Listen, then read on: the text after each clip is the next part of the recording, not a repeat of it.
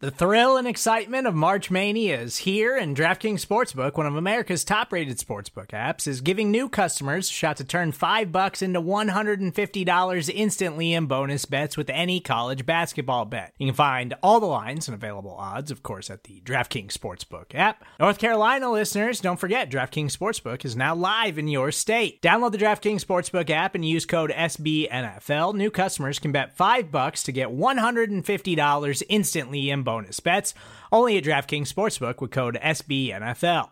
The crown is yours. Gambling problem? Call 1 800 Gambler or in West Virginia, visit www.1800Gambler.net. In New York, call 8778 HOPE NY or text HOPE NY. In Connecticut, help is available for problem gambling. Call 888 789 7777 or visit ccpg.org.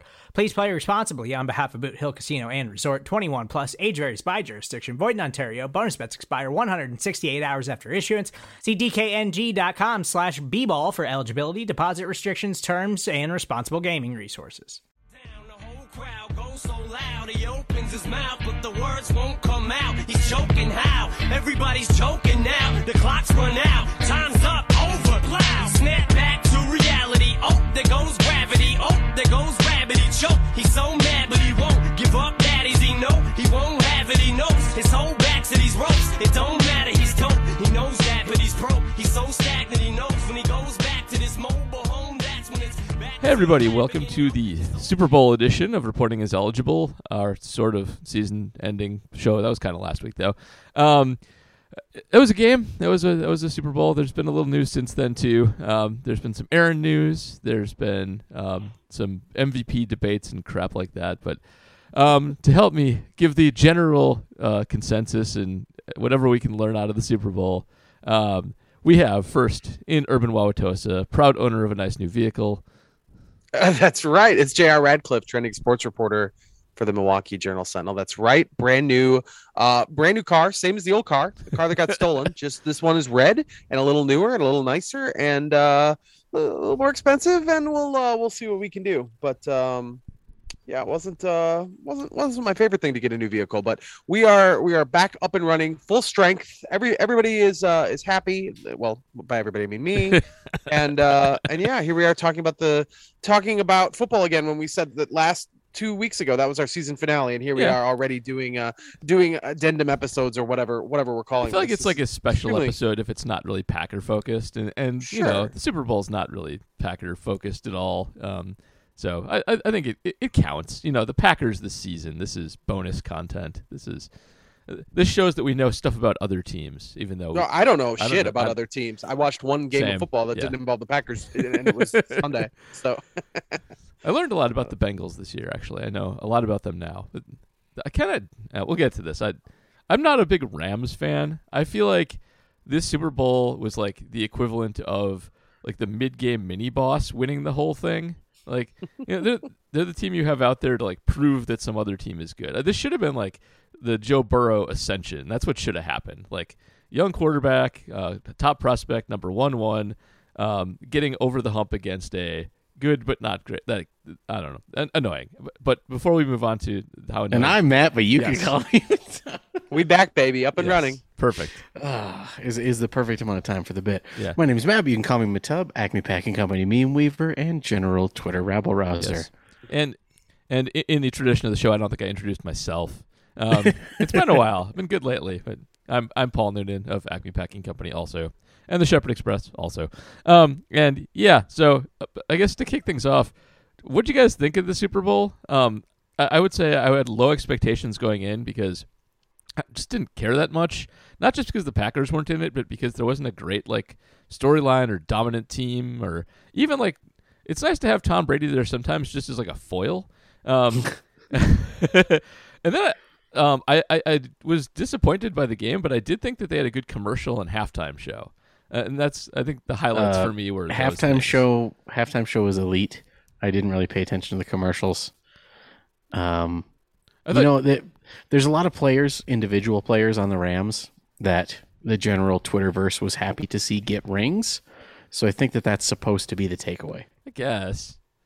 Like, Bleh. oh, Aaron Donald and OBJ and Matt Stafford and Andrew Whitworth, um, you know, like "Uh, these guys got rings and yay. I just don't. Yeah, I thought that was kind of cool. I think uh, you just think it's cool because you look like Andrew Whitworth. I, I do. I love it. I, I- well, more importantly, I just turned 40. Andrew Whitworth is also 40. We are basically the same person. So I'm extremely happy that the oldest player in the NFL, now that Tom Brady is gone, uh, got himself a ring and he is a tackle. I love that. Did you see? Did you see when they cut to his wife watching I did the not. game? I did So not. it was her and their. I think they have three kids. Mhm. Um, and she was in just like a like a sensible, cute outfit, leaning back in her chair with her feet up on the ledge in front of her with two wine glasses. Yeah. She's just living living her best well, life. just Just because her husband is playing the Super Bowl doesn't mean she's going to treat it like any other Super Bowl party Exactly. at her house. That is rock star. Love it. Love Yeah. it so much. Um, yeah, I, I, I, you know, it was fine. Like honestly, I didn't hate the game as much as I think a lot of people did. Not because it wasn't a technical marvel of a football game, obviously, but like it came down to the wire.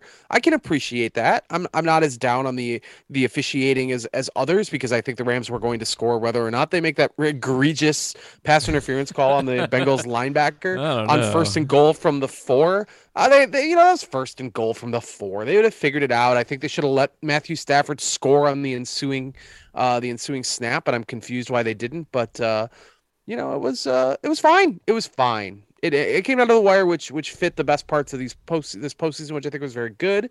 Other than the uh, the team that we care about wasn't playing, and I think uh, I think that's probably the downer is that you could see the Packers beating every single one of these teams that you saw. I mean, we Yeah. we literally did. Yeah, we did. Exactly the final four teams. That's correct. Yes. Well, uh, not the final four, but certainly the two in the Super Bowl. Yep.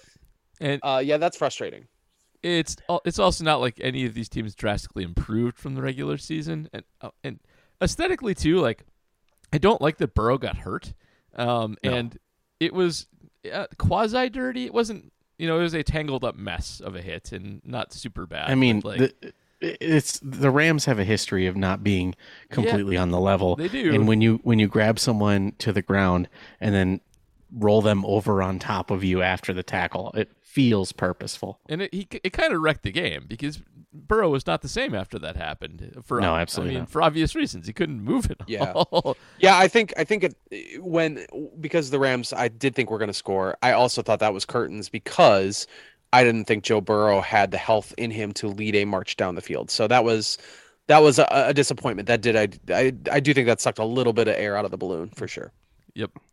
And Um, also, if uh, the Bengals middle linebacker, what's his name, uh, fifty five.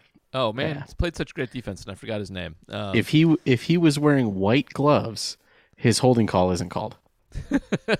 That's Oh, you think? So I was I I was watching some uh, some analysis from some former players, and they said that if he's wearing white gloves, his tug on the jersey at the top of the route is not he's even not noticed. seen. Yeah, Mhm. I That's because he's wearing he's wearing orange gloves. I can see, I can see that sticks out.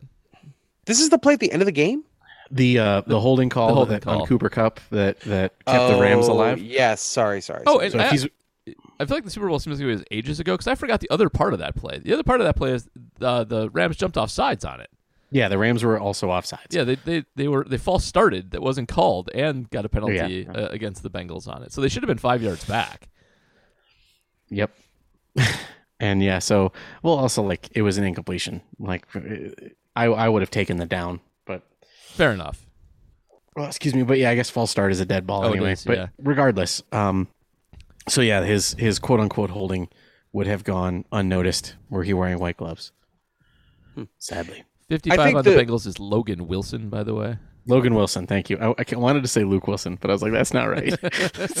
Yeah, I was going to say Sam Hubbard, but I don't think that's him. So I was uh, keeping my mouth shut there, uh, and I'm glad I did. I think the the if you look back, the the couple highlights were first half highlights. You know, the Odell Beckham touchdown was kind of cool. The Ja'Marr Chase Yeah. throw down the sideline to Cook. I think that was Jalen Ramsey who got cooked again. Um, I don't. I wouldn't call Jalen Ramsey a fraud necessarily, but like that was a horrendous game. he, Is he he, gave good? up 160 yards. I Is think he good? Like they I don't kept think picking he's on good. him. I think he's overrated. I think he might be like a good zone corner who's easy to get out of zone. Um, be- because like he was ranked, he was PFF's like number one or number two graded guy, But if you look at their splits, like they were bad against number one. They were bad against all outside receivers, and he plays against all outside receivers. They were especially not great against number ones. They were 16th in the league and about average. And we've seen, have we seen Jalen Ramsey ever do anything impressive? Like Dev- Davante always cooks him. Um, Yeah. it, it it just seems like it's fake. Uh, and, and their secondary is not a strength. They they weren't great.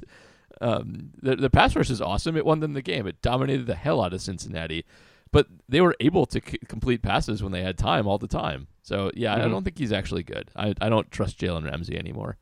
Um, I saw a lot of excuses after the game of just like, oh, it's hard to be a number one corner these days, and that like there's not like a true lockdown corner. But And they're like, "Oh, he had that, he had the one face mask on the big play that he gave up," and it's like, Yeah. okay, well, he also Fine. had DPI in the end zone that wasn't called. he did. Like, And like I've, all the Packer corners this year played better than all the Jalen Ramsey games I watched. So uh, I'm I'm down on him. I don't think he's good. All right, so let's get to the litigation of Matthew Stafford's Hall of Fame case Yeah. because Oh that my has God. dominated dominated Twitter oh. Since dude, the game. and not even Matthew Stafford. The people on Good Morning Football were crowning uh, Joe Mixon as the best quarterback in the AFC. Joe Burrow. Joe Burrow, sorry. No, Joe Joe Mixon. Mixon. Joe Yeah. Mixon Joe had Mixon his moment throwing a the touchdown. touchdown pass. So Joe Mixon had as many touchdown passes as Joe Burrow, so it's it, it's worth noting. Yeah, Yeah. I think going into the game, I, I do think there was a lot of Joe Burrow love, and and also a couple people who I think pointed out fairly. Joe Burrow also made a lot of mistakes that he got away with. So Mhm. like he's going, he you know he's number one pick. He's gon- he's had he's had fine years. He's gonna be probably pretty special someday, and he uh, probably got to the Super Bowl a little earlier than uh, than than I guess he he was destined to get there. I don't think he's quite a finished product yet. Okay, so who else has made the Super Bowl in their second year? Hmm, that's a good Um, question. Elway. did El- Did uh, he? Did he? I'm pretty sure. I thought Elway. did. Marino, Marino, I believe. Marino in did. That's what I'm thinking of. Wasn't So, Marino a um, rookie when he did it, or was that? We don't know, Jack. Okay. Yeah. So yeah, we're Marino- terrible. We did not research this. How Um, dare you? How I- dare te- you, Matt? technically Jim Kelly, uh, but he had been playing pro football USFL, before that. Yeah. Um, All right, I'm looking this up. I think that's it. I thought Marino made it as a rookie, and then was like, "Oh, we'll be back hundreds of times," and then you know, you know how that went. Um, Oops. But I could be wrong about Yeah, that. Marino was either first or second year, but Yeah. regardless, it's like like the amount of people who have made second. the Super it was Bowl. not first. I was wrong. Okay, so the amount of people who have made the Super Bowl this early in their career is a very short list. Yeah, it is. And uh, Joe Burrow was um, had some legitimate claims to greatness this year too. He was a dominant uh, in CPOE. He was a very good EPA per play guy. Um, but you know he wasn't the best quarterback in the AFC by a by a country mile. Yeah. oh, yeah. Oh, so someone was talking about that, and Nate Tice retweeted it, and I was like, Nate, didn't you know that during the Super Bowl, uh, Josh Allen, Patrick Mahomes, Justin Herbert, and Lamar Jackson all died. so Burrow is now the best. That's what it would have taken. I like him. I like. I like the swag. Mhm. I like, you know, I, I like what I see. But uh, he, he needs wrong. an offensive line that isn't going to get him killed, Yep. or he's he's never going to survive. And Here's something interesting about the the uh, Bengals. Seven of their defensive starters were not on the team two years ago. yeah, that's wild. Um, so they they built their defense through free agency. They absolutely could build an offensive line very quickly and be back. yeah, I think that's a fair way of looking at it. You're right. Yep. I, I think that'd be cool. It's nice when it's not one of the blue bloods just uh, plowing their way through the AFC. I don't, I don't know if I if the Chiefs are quite that, but uh, I don't know. I was pretty happy to see them make it at the very least. I think um, with Stafford, I, I I am a little puzzled actually. I, I'm puzzled that the consensus seems to have fallen on.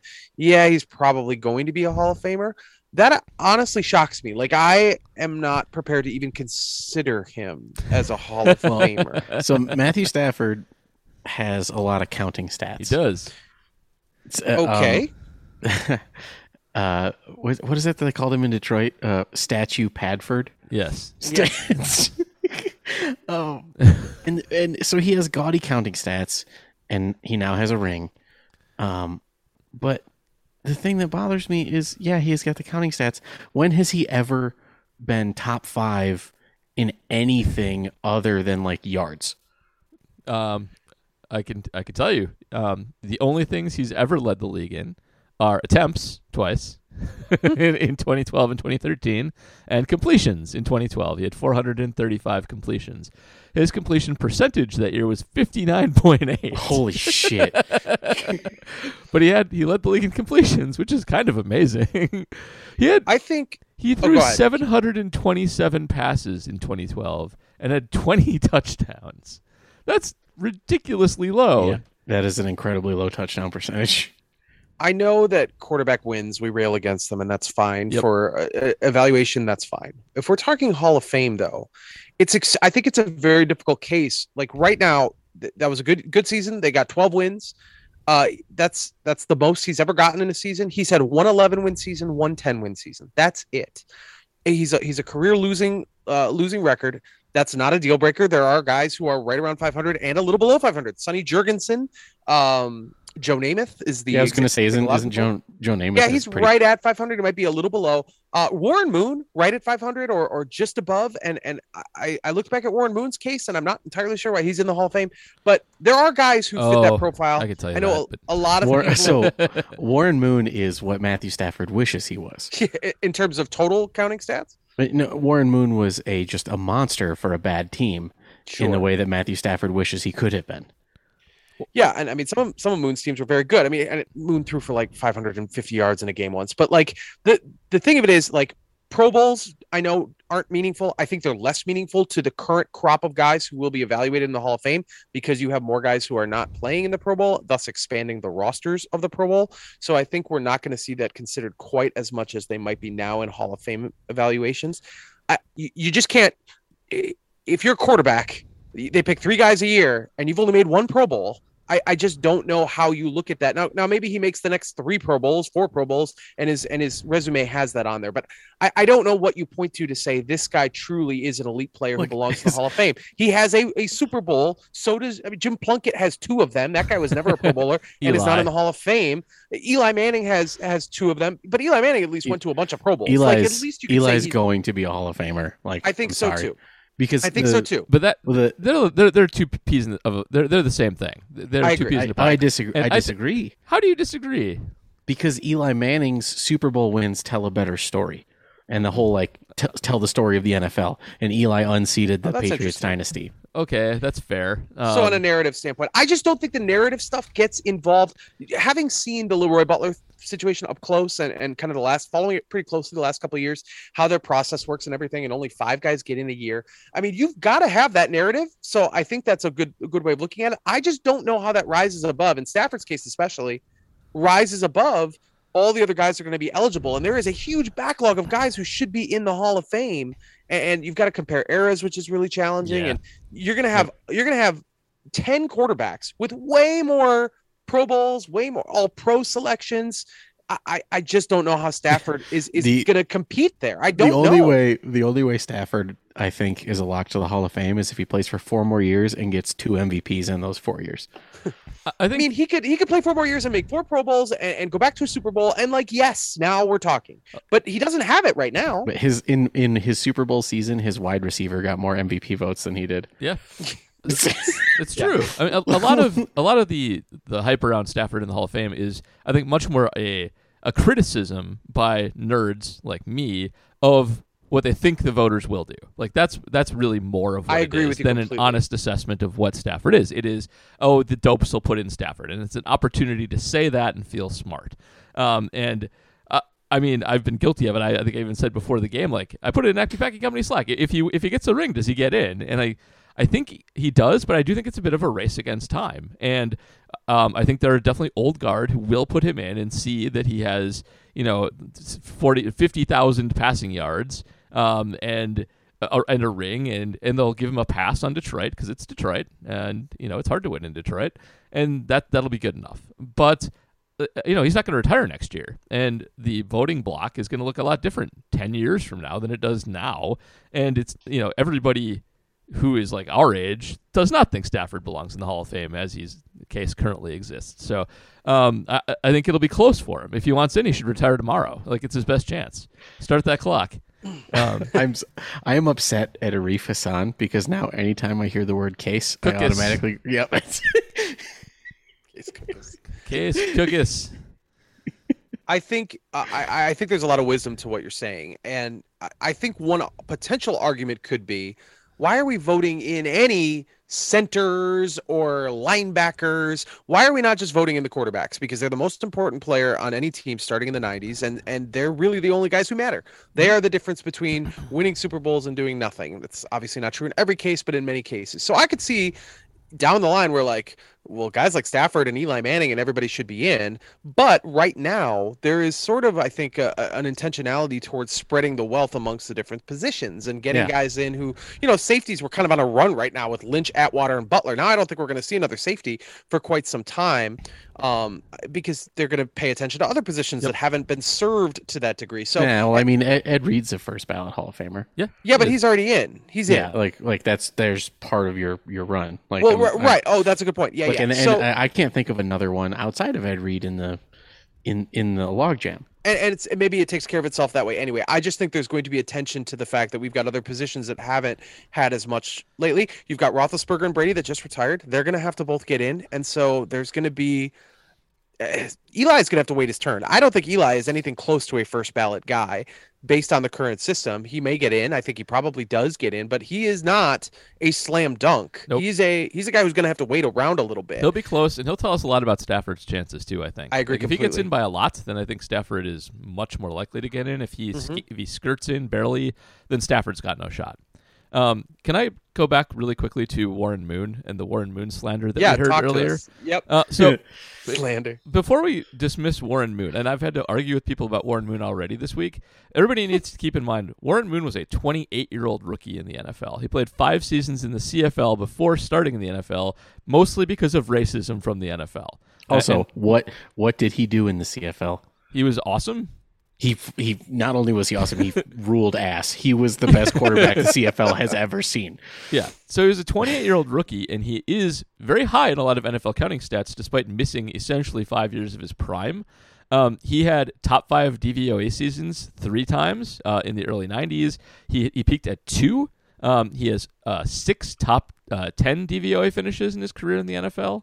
Again, despite missing those five, um, he's got three seasons where he led the NFL in yards uh, total, one where he led in touchdowns, uh, three where he led in yards per game, and he was a he he was a top five MVP finisher twice and a top 10 three times. So I think Warren Moon does belong, especially when you consider that he lost his age 24 through 27 seasons in the first place, uh, and almost certainly would be first in a lot of counting stats had he had an extra five seasons of football. So Warren Moon was I mean, awesome. You've completely convinced me. I, I definitely wasn't gonna like die on that hill or anything. uh, I was just looking for comps, guys who had maybe at first blush resumes that didn't jump out at you. Uh, Matthew Stafford at second and third blush does not have a resume that jumps out at you. And I mean, he put his body on the line. Like no shade, he worked. He he did everything he could for the Detroit Lions. He was he played hurt. He had a ton of second half comebacks. You know, he had great. Rec- he had a great receiver. He had a Hall of Fame receiver, but little else to work with, and he was awesome. He's he's been a very good player. I just think at some point you got to have the production that is not just. Uh, you know, I'm I'm a really solid quarterback on a bad team. Like they, they're- you have to have more than just one ring before before you get that resume. Also, speaking of, um, Warren Moon led the league in game winning drives three times. Yeah, he did. That's awesome. He was awesome. All right. Um, if, if Aaron Donald retires at the same time, he'll have to wait behind Aaron Donald because that guy's a first ballot Hall of Famer, I mean, Holy Aaron smokes. Aaron Steph- Donald is. I mean, all time great. yeah, like right, like mm, the Better than Reggie White, maybe. Like, do, do I dare enter that territory? Aaron, Aaron Donald puts up gaudy edge rusher numbers from the interior. Yeah, which is while insane. yeah, while getting triple teamed. Like Aaron Donald is actually it's the thing that I that I thought about Aaron Donald today because there are a lot of shirtless pictures of him going around. Aaron Aaron Donald is what like like 275, 280, give or take, with visible abs. So he has roughly the same lean body mass as Reggie White.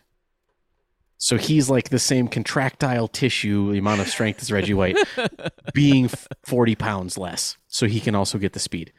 Like his, his ability to hold mass on his frame is otherworldly. It's alien. Yep. So he, he probably should have been the MVP of the game. N- nothing against Cooper Kupp, Yeah. who also had a great game. They, they apparently stopped the voting at the two minute warning, which I mean is an insane thing to do Yeah. given what can Yeah. happen. In the Well, last because- There is an entire history of bad Super Bowl MVP. Right, because they need to they need to interview the person and say, okay, you're going to say Disneyland, right? You're going to say Disneyland.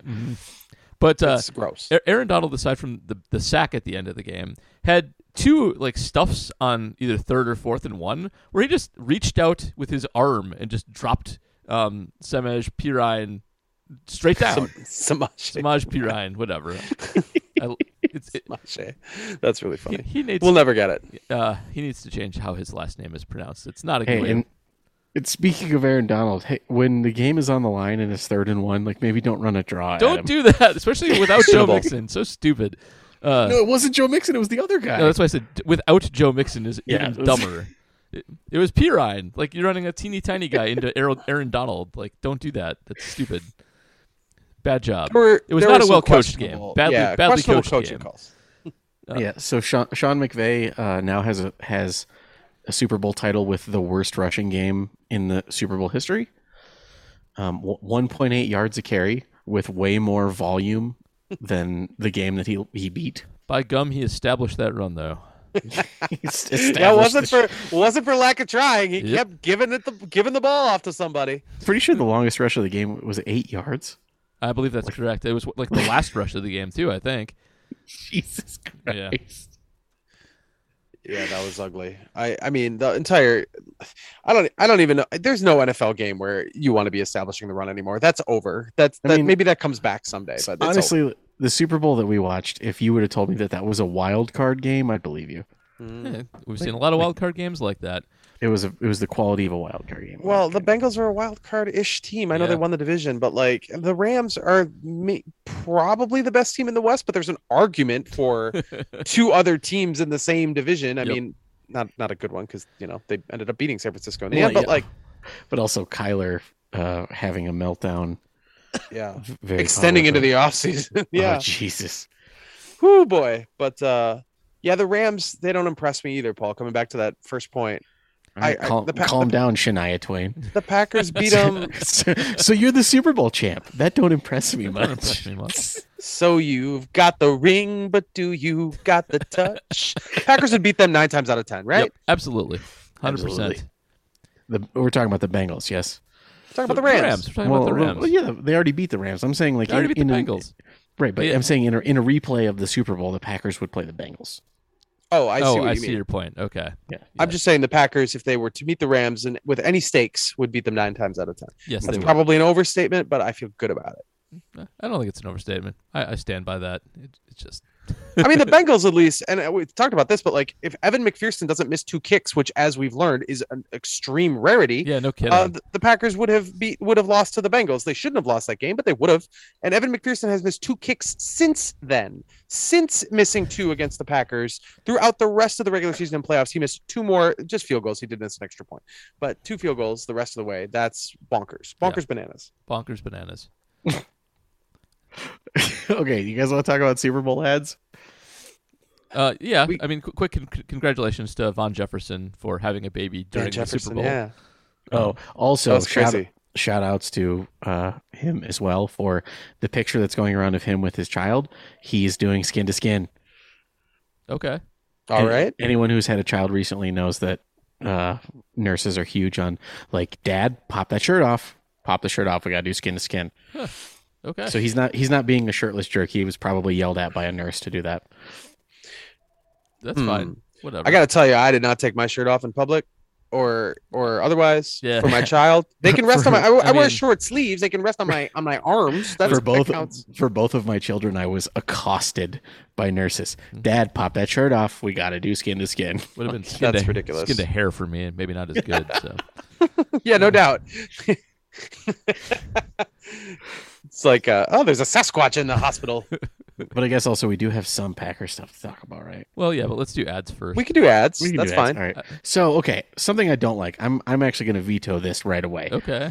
The Bud Light Seltzer Guy Fieri ad. Is this because Guy Fieri is a good person? Because we all know that. Well, yeah, we all we all know that. Also, we're supposed to say Fieri, right? Because that's how his name is. No, but that ad was it was a funny one liner that just got stretched too long. Welcome to Super Bowl ads. Right. That's That, how they it's like, like, like, hey, we're taking this to Flavor Town, and then you reveal that it's Guy Fieri. End of ad. you end the ad there, and it's the best Super Bowl ad. And then it just kept going. Uh, I don't know. I got. I would have to see it. Did you guys like the Larry David one? I, I couldn't get past that. I didn't like the product, so I, Right. I I can't be an honest assessor of how it was. Um, Uh, I think, uh, I think Larry David doesn't know what he was advertising. that that makes it better. You're probably right about that. I'm pretty cool with anything Larry David does, so I liked it in principle, but I am very removed from what crypto is doing and uh, just flooding the Super Bowl with advertisements. It was it became a little bit just at that point, whenever that was, I was like, I'm just sick of ads for things I don't understand, which is on me and not on the product. But I was just like, I I'm not interested. Also, uh, Paul, you have the Sopranos Chevy ad as your number one. With a question mark. You're a I am- Sopranos guy. That ad was offensive. What? You can't you can't do the Sopranos intro with one not uh not a uh, suburban, and Oh, two jeez. after he dies. You can't do a post. They did oh, an entire movie with his son playing him. They did. I think they're fine with trampling on whatever legacy James Gandolfini left behind. I'm pretty James certain. Gandolfini. Thank you. I was like I was like I'm blanking. So on the I have. Oh yeah. I actually. He was que- awesome in Get Shorty, by the way. He was. He was great. Get Shorty. Uh, outstanding. I do have a question about this ad though that I wanted to throw at uh, Jr. I assume you've watched all The Sopranos. I am indeed a Sopranos fan. Ma- Yes, I Matt, have you at least watched the last episode of The Sopranos? The way it ends, yeah. Okay. So um, I, I actually saw multiple um, media takes on this, um, t- having different takes on the kind of hug that the kids did at the end of the ad. Both arguing Okay. that it proved something about the last episode if it was canon. I'm so sick of So- this. So what in the flying fornication? my question is: Did are it look they- like a look like a sad hug, uh, uh, or or a happy hug? Oh, okay. So it's like i- is the is the top wiggling at the end of Inception? Exactly. Okay, I get it. I get it. Um, I did not realize there was uh hug critique going on out there. Yeah. I, you know, for me, it was just like, hey, look, those two actors are back. uh, and it's the Freedom Tower instead of the Twin Towers, and everything's cool. Uh, yeah, I, I did not, I have not dug that deeply. Okay. David Chase has talked about the ending. Like he's talked about it, probably more than Sopranos fans would like him to. Mhm. You know, you can look it up. I don't, I don't want to spoil it necessarily, but like. I- It's not overtly be- beating you over the head with how it's happening, but like you can It's kind pretty of cher you know how it ends, Yes. guys. Like Right, it's, not a that's that's not why a it fades out. Yeah. Right. You know, Right. what's really funny is, um, so my they also parents. tell you in the show. Like they they have a line that sets it all up. In They the do. Show. They do. That's And- true. and I mean, it goes to black. Yeah, it's that's it's in there. Genius, but like I- I don't know what more they wa- you want from other than the end of the Journey song. Go ahead, man. I'm sorry. no worries. Uh, so back then, um, it like not everyone had HBO, right? Like in the way that like Game of Thrones is just like everyone watched Game of Thrones. Air quotes, everyone. Yeah. Um, I remember. So my parents specifically got HBO to watch The Sopranos, and I was like, this was like it had to be like early 1999, and I was walking by the living room and I heard someone yelling about Mario Kart. I was like, who in the hell still plays Mario Kart? like, it turns out I'm pretty sure that's a line in the in the pilot where like Oh, maybe um what's her face a long so the, time. the the mom is lecturing the son. I like I said, I'm not a big fan. Um, Yeah. and she's like, she's like, you're gonna come home right from school. You're not gonna be playing Mario Kart with your friends. But she says it in like the most like Long Island way possible. that's like that's like my only recollection of the Sopranos show while it was actually airing. I did have to explain what was going on to my family during that commercial because uh, uh, obviously I'm rocking out to the to the A3 A3 song, song, and yeah. and uh, they have no idea what any of it means. So I explained it. I did not know who was driving for the longest time. It took me a long time to realize that was Jamie Lynn Sigler. I thought it was I, I, I didn't know what was happening. Uh, so I did I did I did dig the ending a little bit there, but I mean, it didn't like to me there was no there was no nod to the Sopranos like mythology or anything. I just like oh that's cool. And then, uh, but then but the hug the hug at the end though. Yeah. apparently it's very Apparently revealing. thing. Guys, the answer's out there. There's no there's no secret no as to how it ended. Yep. Not really. Not really. I mean, there's enough ambiguity that in the storytelling, but like it's Okay, but he- here's the question: Was he shot or was he hit in the back of the head with something? does it fucking Doesn't- matter? cares? Who cares? I don't know. I just like, Probably shot. That's the That- sudden the sudden way to go, Mhm. right? Yeah. If you was hitting the back of Um, the head with something, you'd be like, "Ow, ow, what are you doing?" And then fade to black. I mean, if he was shot in the head, that means that Jamie Lynn Sigler was driving from therapy to visit her brother because like that is what a, if she went? What if she went to the same therapist? that is a long yeah that would be crazy. Yeah. Um yeah the therapist got a uh she got a raw deal on that show the way that her character just kind of like petered out in a way. Uh, they they didn't They they lost didn't, the they didn't resolve that. Yeah, they did they did yes. Which I kind of get, but um, yeah, she definitely got a raw deal. It could have done better by her. What do you? Welcome to reporting is eligible. Packers We're talking podcast, where we Talk about So, a show that the other ended one- eight years ago. the other weird thing I did want to mention is uh, I thought the Irish Spring ad was horrible, but I thought it was really, really weird that the dirty guy who wanders into the Irish Spring is wearing an actual high school's football T-shirt for uh, like uh, uh, the Hook'em Broncos or something like that. I googled it after. Um, that usually doesn't happen in ads. You know, you have generic clothing so as you don't so as not to have that happen. And like I'd feel kind of weird if the smelly guy was wearing my high school T-shirt. Um, you know, he's not like the hero of the ad or anything like that. Um, just really bizarre to get that on the Super Bowl, and I wonder how it happened. I don't know man I know. i didn't even see that I, I didn't even see the irish spring one i was I was, I was looking just around at some different ads and didn't find that one. I I watched at my house with my my kids and my sister's like eight month old twins were over. So like I'm not gonna pretend like I was packed in, patched in, I should say, to the to every commercial. I did not see this one. So the, I, I always go back to the best Super Bowl ads are the ones that lose the Doritos Crash Super Bowl contest. I don't know. Are you guys familiar no, with it? So not at all. So so between it was like between 2012 and 2017, Doritos had a ad contest where people would just submit what should be the Doritos Super Bowl ads, Okay. and then Doritos would pick the best three or whatever and run those ads. Okay. The ones that lost Oh, always ended up being like the be- like there's there's one from 2012 so this is like this a, guy's a Jesse Dave Holmes scenario. Yeah essentially, Okay. but there's one from What a 2012. Paul. Thank you, Paul. Jesse Camp, baby. There's one from 2012 where this guy's like, "We're gonna make Doritos today. Gather your ingredients." And this list of ingredients goes by, and they're like, like mythical, like thing.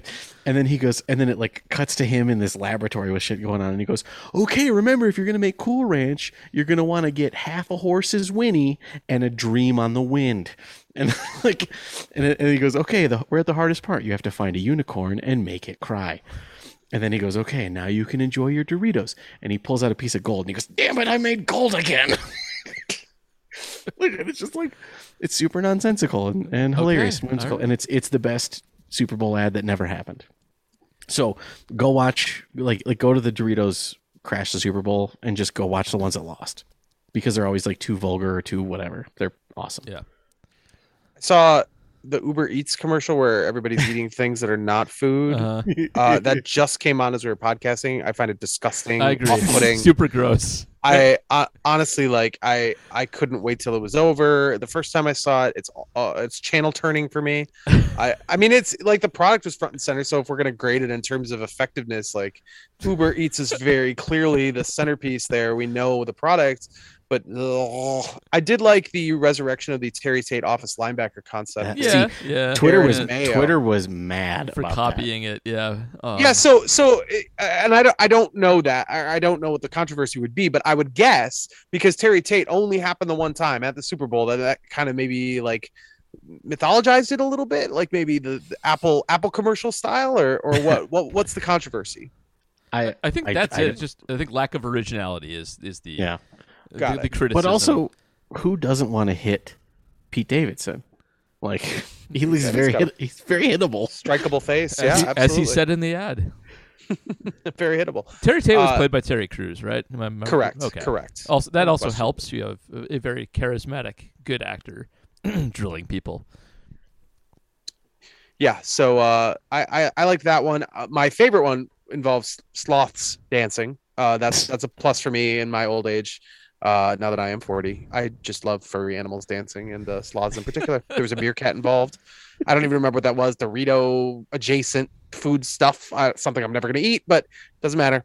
That was cool. Um, that's what that's how my brain's working these days. I, I'm not even like I'm- Something happened. Arnold Schwarzenegger dresses up as Zeus. Like my brain isn't even engaging with that shit. Yeah, like, that come was on, bad. come on, guys. No, no. Uh, I'm I'm here just for the dancing animals, and that's it. I'm I'm, I'm over. I have a problem with the Zeus one that I would like to uh, get into a little bit more gra- in some more granularity, which is that he, he leaves Olympus and he's acting all ticked off because uh, people keep asking him to use his lightning powers. But it's then the whole thing is about electric cars and how they like you, you need to charge those all the time. Like um, it would have made more sense if he was doing driving a gas car or basically doing anything where electricity wasn't required. Uh, so I also think that it was a, But a- a bit of a conceptual nightmare in terms of Lightning bolts operate off of alternating current, and battery operated cars are direct current. I understand Zeus's frustration. okay, fine. I can't even believe you. Unless you have unless you have an inverter associated with your car, Zeus can't just zap it and charge it. It's Zeus- unfair to unfair to This Zeus. is a fucking god. He can do whatever he wants. he, Zeus can't defy the laws of electricity. Okay, All right. Okay, fine. Yeah, Also, that's the uh, Austin Powers ad sucked. I don't care what, what I, anyone says. I was kind of torn on it because I, I couldn't decide whether um, I was sick of Austin Powers because I thought it was pretty good in terms of being Austin Powersy, but I also didn't like it. So I, ki- I'm kind of with right, you. it, it, it would have been a great ad in 1999. yeah, yeah. like But yeah, Um, I, yeah, maybe yeah, it seems like that was the theme is is get the '90s kids excited about stuff because uh, Hell obviously yeah. the halftime show fit the bill there. with the with the Twitter wide revelation that all of us are old now. Well, my my okay, so my big my big take on the halftime show. One, it was awesome. Loved yeah, it. it was. Um, two, all the pearl clutching going on about Snoop Dogg getting seen smoking weed Oh. in the background. But that's Like, not real. That's just New York Post. Then But here's the like, it, no, there were legitimately like I I I, I want to say Karens like middle aged white women upset that that uh, Snoop Dogg was smoking weed in public in a place where it's legal and also he didn't do it on camera. Anyway, the people upset about him smoking weed also don't understand the fact that he was just like a walking gang symbol the whole time.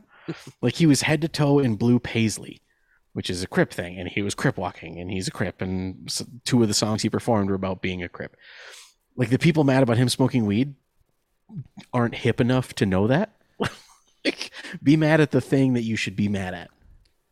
I feel like we're at the point in the weed conversation where I'm not even I'm not even don't mad at care. the people who are mad anymore. They're so irrelevant to me. they are Like you're so out of touch. don't- Come on. they don't count, so I don't care. Right, exactly. Like you said, Getting it was mad legal. about Snoop Dogg smoking a joint is like quaint. It is. Uh, right? Like Snoop Dogg does It's that like- before like getting out of bed in the It's morning. It's like getting mad what about a- a woman showing off ankle. Like that's the level of You're right. quaintness You're it is. totally right. What a great Did- way to put it. Did you know that Snoop has a guy on his payroll who does nothing but roll blunts, and he makes like s- he, I he believe makes that. like no, I, I do believe that. Yes. I bet he's the best blunt roller in the United States of America. but but Snoop actually said that that guy makes 80k a year. yes. That's amazing. God, what a good time.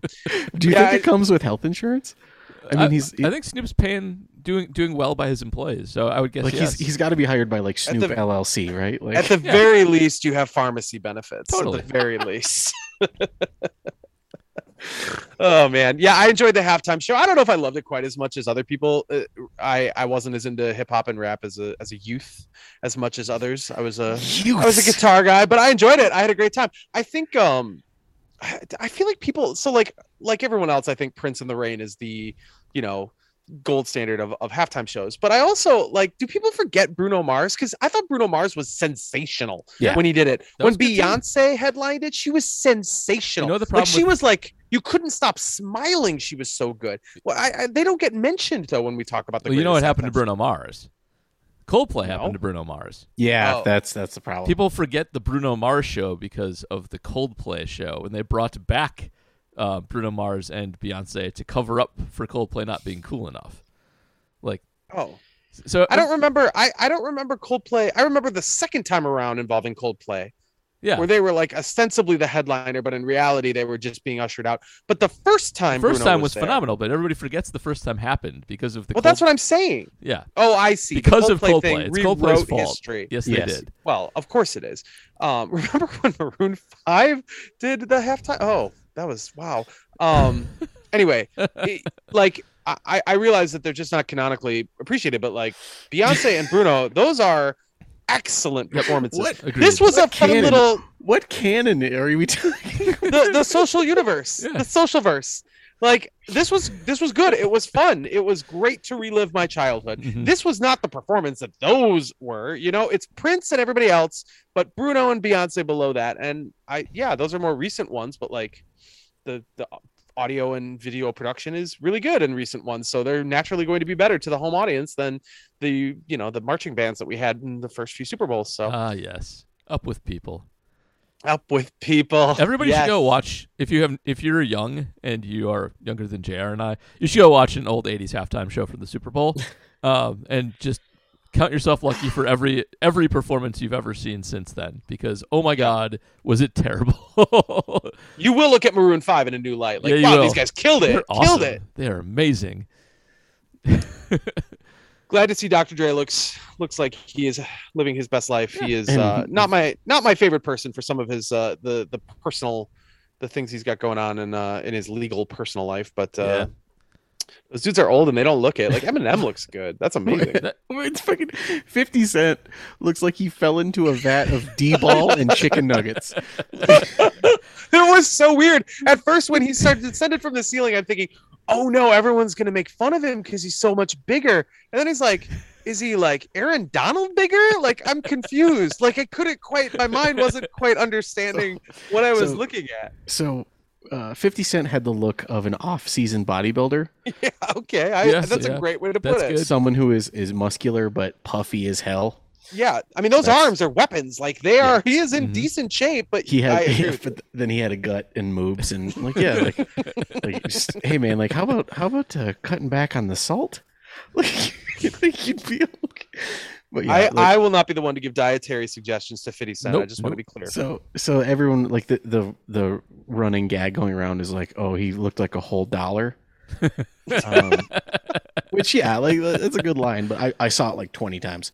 My take was that Fifty Cent looked like a fifty piece nugget. I think that was my. I haven't seen that one. It was unique. I'm just happy he's getting getting paid Yep. because uh, he's uh yes all all major major cornerstones of, of my younger years were the the Well, people like- who came out. The last time that Fifty Cent was relevant to like the social stratosphere was during the ALS Ice Bucket Challenge. I forgot about No that. kidding. Do you It remember was- that? I remember it. Yeah, uh, I totally remember Yeah, that's six years ago, six So- to seven years ago. So during the ALS Ice Bucket Challenge, which by the way, 50 Cent still looked like cut granite 50 Cent, um, he challenged Floyd Mayweather to read one page of a Harry Potter book. That's awesome. Another day is here, and you're ready for it. What to wear? Check. Breakfast, lunch, and dinner? Check. Planning for what's next and how to save for it? That's where Bank of America can help. For your financial to-dos, Bank of America has experts ready to help get you closer to your goals. Get started at one of our local financial centers or 24-7 in our mobile banking app. Find a location near you at bankofamerica.com slash talk to us. What would you like the power to do? Mobile banking requires downloading the app and is only available for select devices. Message and data rates may apply. Bank of America and a member FDIC.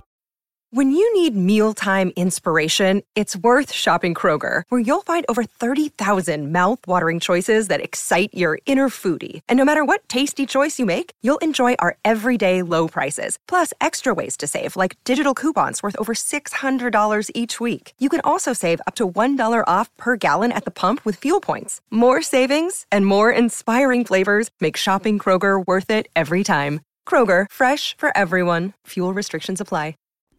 That's wild. so yeah, that was that was like the last time that 50 Cent was in the public eye. Also, All right. kudos kudos to Eminem for kneeling um, in defiance of the NFL telling him not to kneel. yep. What were they going to do? Cancel the halftime show? Exactly. Right.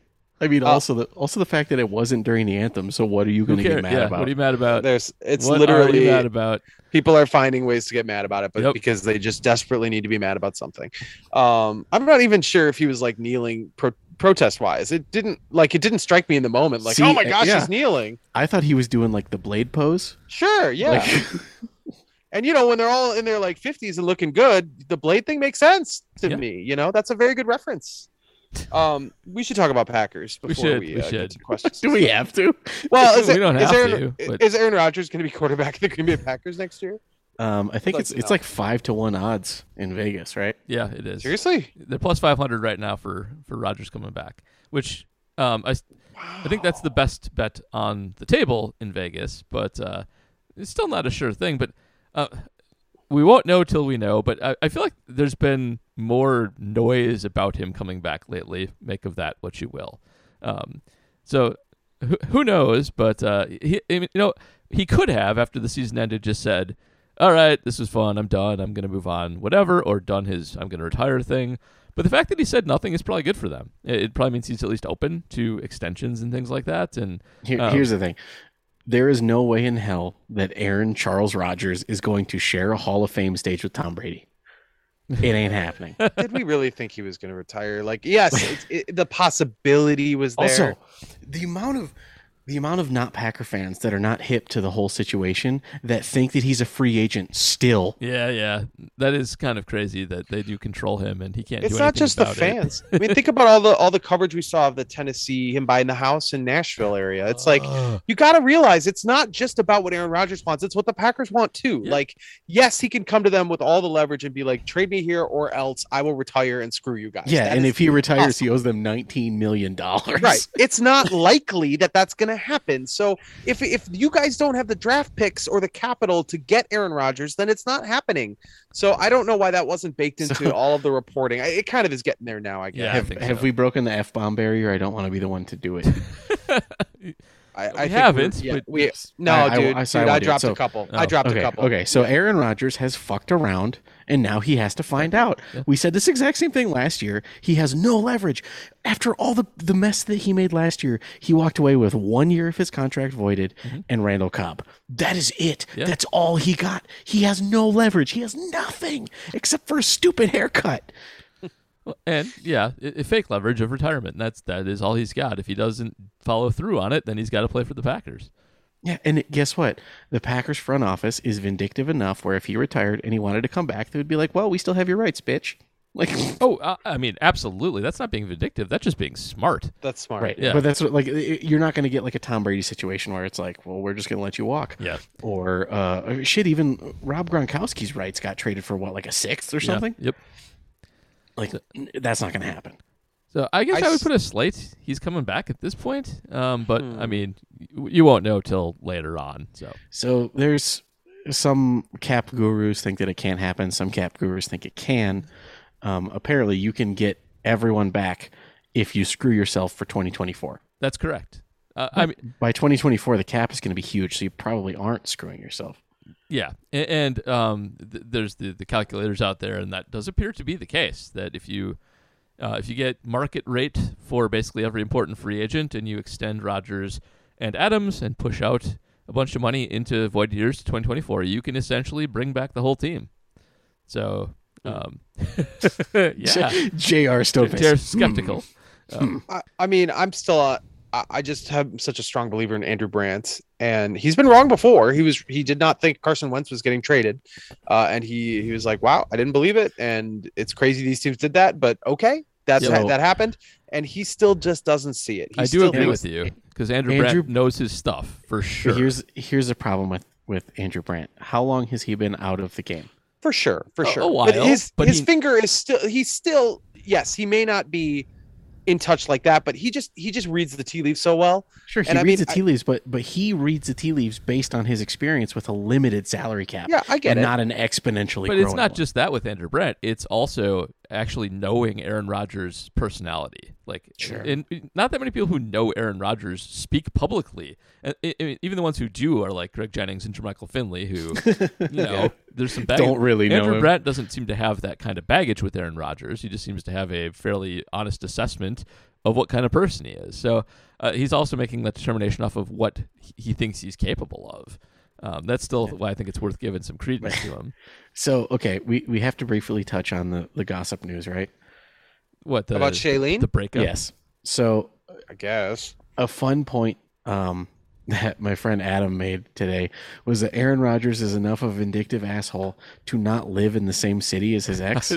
that's So the he's first obviously- thing that occurred to me. But that's so he's stupid. obviously not going to be a Bronco. I was like, that's the dumbest thing that my brain has ever come up with because it's a giant city. You're not going to just run into people randomly. Denver is not a giant uh, city. It's not. It's not. Rich but people live in one area. Like, Okay.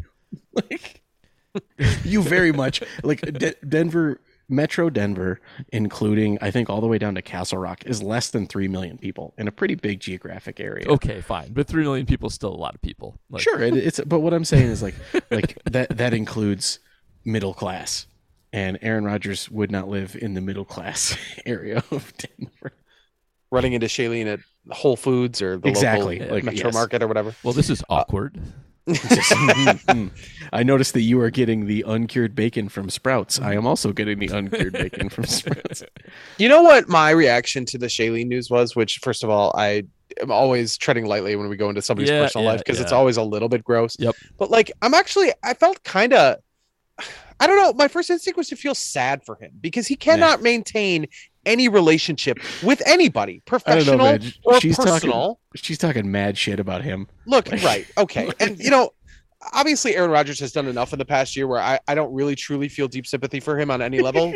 well, but maybe on this deep level where it's like the guy, he it seems like he keeps score of every slight that's ever been done to him in his career. Yeah. And that's not a good way to build healthy relationships. Nope. It's not. Professional or personal, and it feels like I mean, obviously, how do I know? I don't know the man, but like it feels like it it permeates everything: his family, his his loved ones, his his his job. Right, It's because like, Aaron God, Rodgers, Aaron Rodgers is a sociopath who learned emotions from books. Look, that's pro- that might even be true. I don't know, but it's just honestly, it's like it has to be. There, there is still a degree of sympathy I have for like the dude is at the top of the world, but he's got to be lonely as hell because he can't. He can't. Like, how many people are in his inner, inner circle? You know, like how many people does he not alienate with? Like, oh, six years ago you told me my tie looked bad, Yep. so I'm holding that against you forever. Like, it's it just. I, I'm just. I'm a little sad for him. I'm not gonna lie. A little sad. Eh, eh. Not too sad. Not too sad.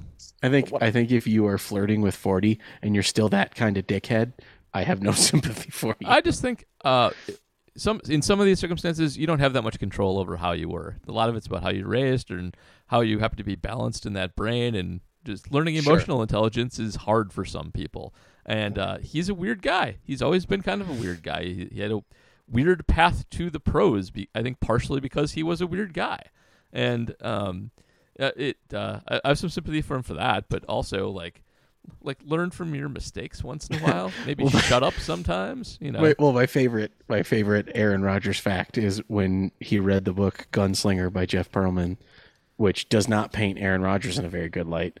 Um, the only thing that he combated is I never called Brett Favre grandpa.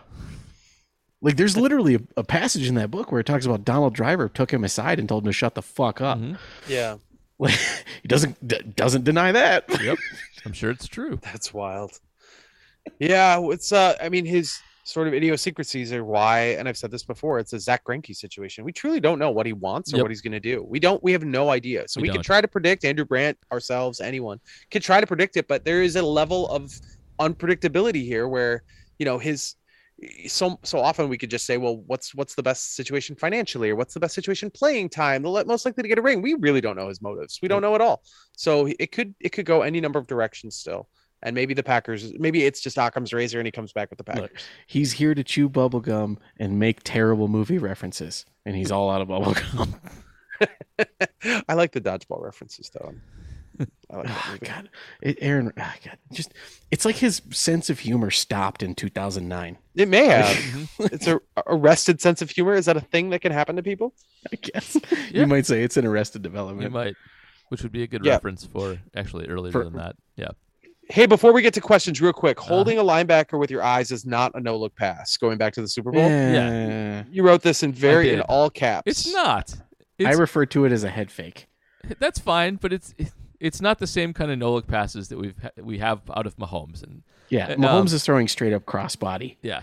Like you could see Stafford's head like go back and forth, and the linebacker following him, and him just deciding, "Oh, the linebacker's following me." Uh, you can't see me doing my head fake right now on the podcast, but I'm looking to my left, and then speaking speaking of things that you can't see because we're an audio podcast, um, I posted my screenshot as I always do on Oh, my Twitter great. account. Currently behind Paul is apparently a murderous Ty Montgomery. I see what you're seeing, but I don't think that's what that is.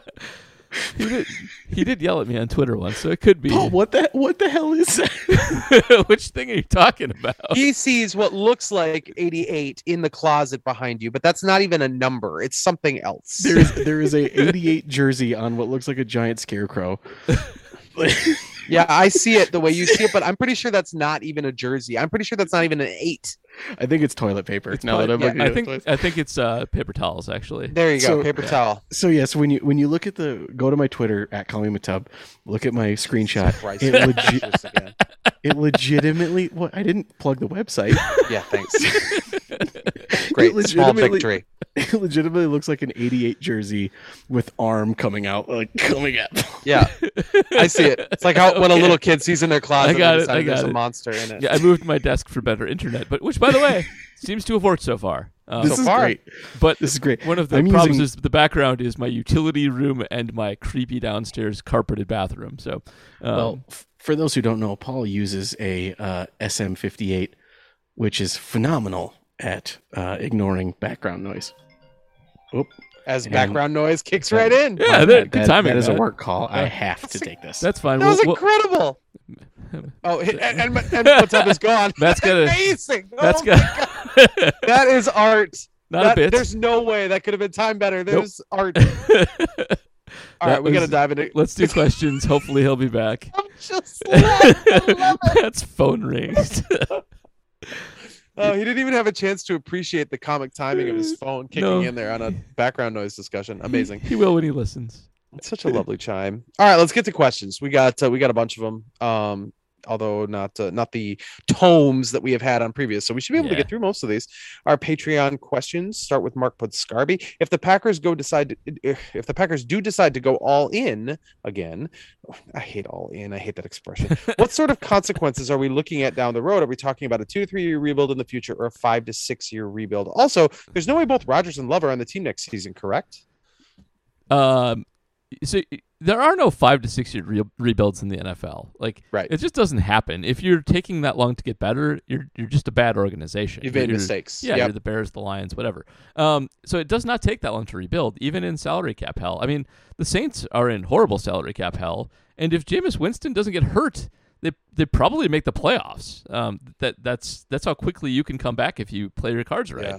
So here's the thing, uh, and we talked, we alluded to this a little bit earlier, but the salary cap does expand drastically, allegedly. Don't know this for sure. Um, starting in 2023 because of new TV deals and things of that nature, and so um, everybody's sort of keen to push money. That still puts you at a bit of a competitive disadvantage um, because other teams still have more money than you. They can still sign free agents, etc. But um, if you're not like over the over the cap in uh, 2023 and 2024 you can still do stuff. And that's really the, the key thing to keeping the team moving along because most of your important players, uh, you want to be young and cost controlled. If you do a good job drafting and developing, and you keep your cap good two years down the line because the cap expands a- and you're not crippled um, by being 50 million over, you can still do some work with that. So that, I think that's what you shoot for. And it, it really does. I hate. I agree with Jared. I hate all in, but it does make sense to do as much as you can while you have the the great quarterback on your team. It, it does because you don't know what the future is going to bring, and it's so much harder to win without the great quarterback. It it just is. Saving your money for the hypothetical future when you don't have Aaron Rodgers uh, doesn't make a lot of sense. Uh, it, it's very likely that you'll want to lose some of those games if Jordan Love is bad and they don't have another quarterback in the wings. So um, eh, first, it's it's never that bad if your organization is good. It's not five to six years. It's more like one to two, two to three is even I think a little bit longer than most places have. It's all about finding a quarterback and having a smart organization. And uh, also, just point out the Packers with LaFleur do have one of the few coaching trees that seems to be able to win without an elite quarterback. Yeah, uh, as we've that's seen why he was here. Stafford and brought in. Garoppolo. So um, even if they are bad for a couple of years, there's a good chance they'll still be good two two years down the line if they can just get an average quarterback and keep the scheme rolling. So uh, not that bad. Pushing pushing money into the future is not that bad in the NFL when the cap's going to expand. It's going to be a big expansion because of the artificial depression that COVID caused. It's going to balloon, and uh, you can you can make some hay with that. Artificial Depression is the name of my band. That's a good bit. I, I don't mind that bit versus uh, some of your others. But uh, the reason the reason I don't like all in is just because it, it presupposes that the team hasn't been all in on, on previous years. Like Yep. this team should have gone to the Super Bowl this year. It should have gone to the Super Bowl last year. This, like this they team were in- should have fired Mo Drayton in week. Yeah. yes. And I mean, if you want to say that wasn't all in because they didn't, I mean, fine, but like they had the pieces in place to be a championship caliber team. They have done it over and over again, and really in the last 30 years, over and over again. And yes, Ted Thompson didn't handle free agency the way that I think a lot of us would have liked, but that's not the way Brian Gutekunst has operated. I, we talked last time or two times ago about his sensational free agency class that has paid off so handsomely when he when he got the Smiths and Turner and uh, Adrian Amos in the same free agency class. They they do things differently here in a salary cap league. All in, you know, you can't just go out and buy the, the five best players at every position. Like that just doesn't work. There's So a hard cap. you- You, can Yeah, spend you what you to- can spend, and that's you can't spend and they have spent what they can spend because they are in salary cap hell. They have done their part to put themselves in position to do well. So I, I often think it's like, well, why would, you know, how how is it different going forward? Especially with like you said, Matt LaFleur is going to be here long after Aaron Rodgers. He was brought here to be the guy who is leading this team without Aaron Rodgers. Yep. The whole point is they can they can succeed without you know without that stud quarterback. I don't know if they can succeed next year without that stud quarterback, but I wouldn't rule it out either. We we talked about this division is going to be sucky Just and bad. Just I terrible. don't think Jordan Love is the next quarterback of the Green Bay Packers, he sucks. But that doesn't mean doesn't mean they don't find somebody who can do it. You know. Yeah. I love Paul's short interjections. That's like my favorite thing. Hey, real quick on that on that topic, I, I think you've we've talked about this before, but just maybe a Cliff's Notes version. Yeah. You know, we didn't know a lot about Aaron Rodgers going into his third year, and and, and in fact, the the the film we had seen on him was, oh, he might not be good. Similar to what we have with Jordan Love, was there a, a, a clear mark or two that suggested that Aaron Rodgers could still be something greater that we're not seeing, or maybe don't have access to with Jordan Love? Was it the Dallas game? There was the Dallas game where I think he was at least like making plays. It was kind of That's an ugly game. 2007, though, Yeah. like that is his third season in the yeah, league. That's right. The, the the main thing with Aaron before that that game is he was just a better prospect than Jordan Love. I know they were drafted around the same time, but um, Aaron was a much more accurate college passer, um, which is the thing that I like and most people like in, in terms of what they want to see a college guy do. Um, he actually had a good completion percentage. He was very high in that.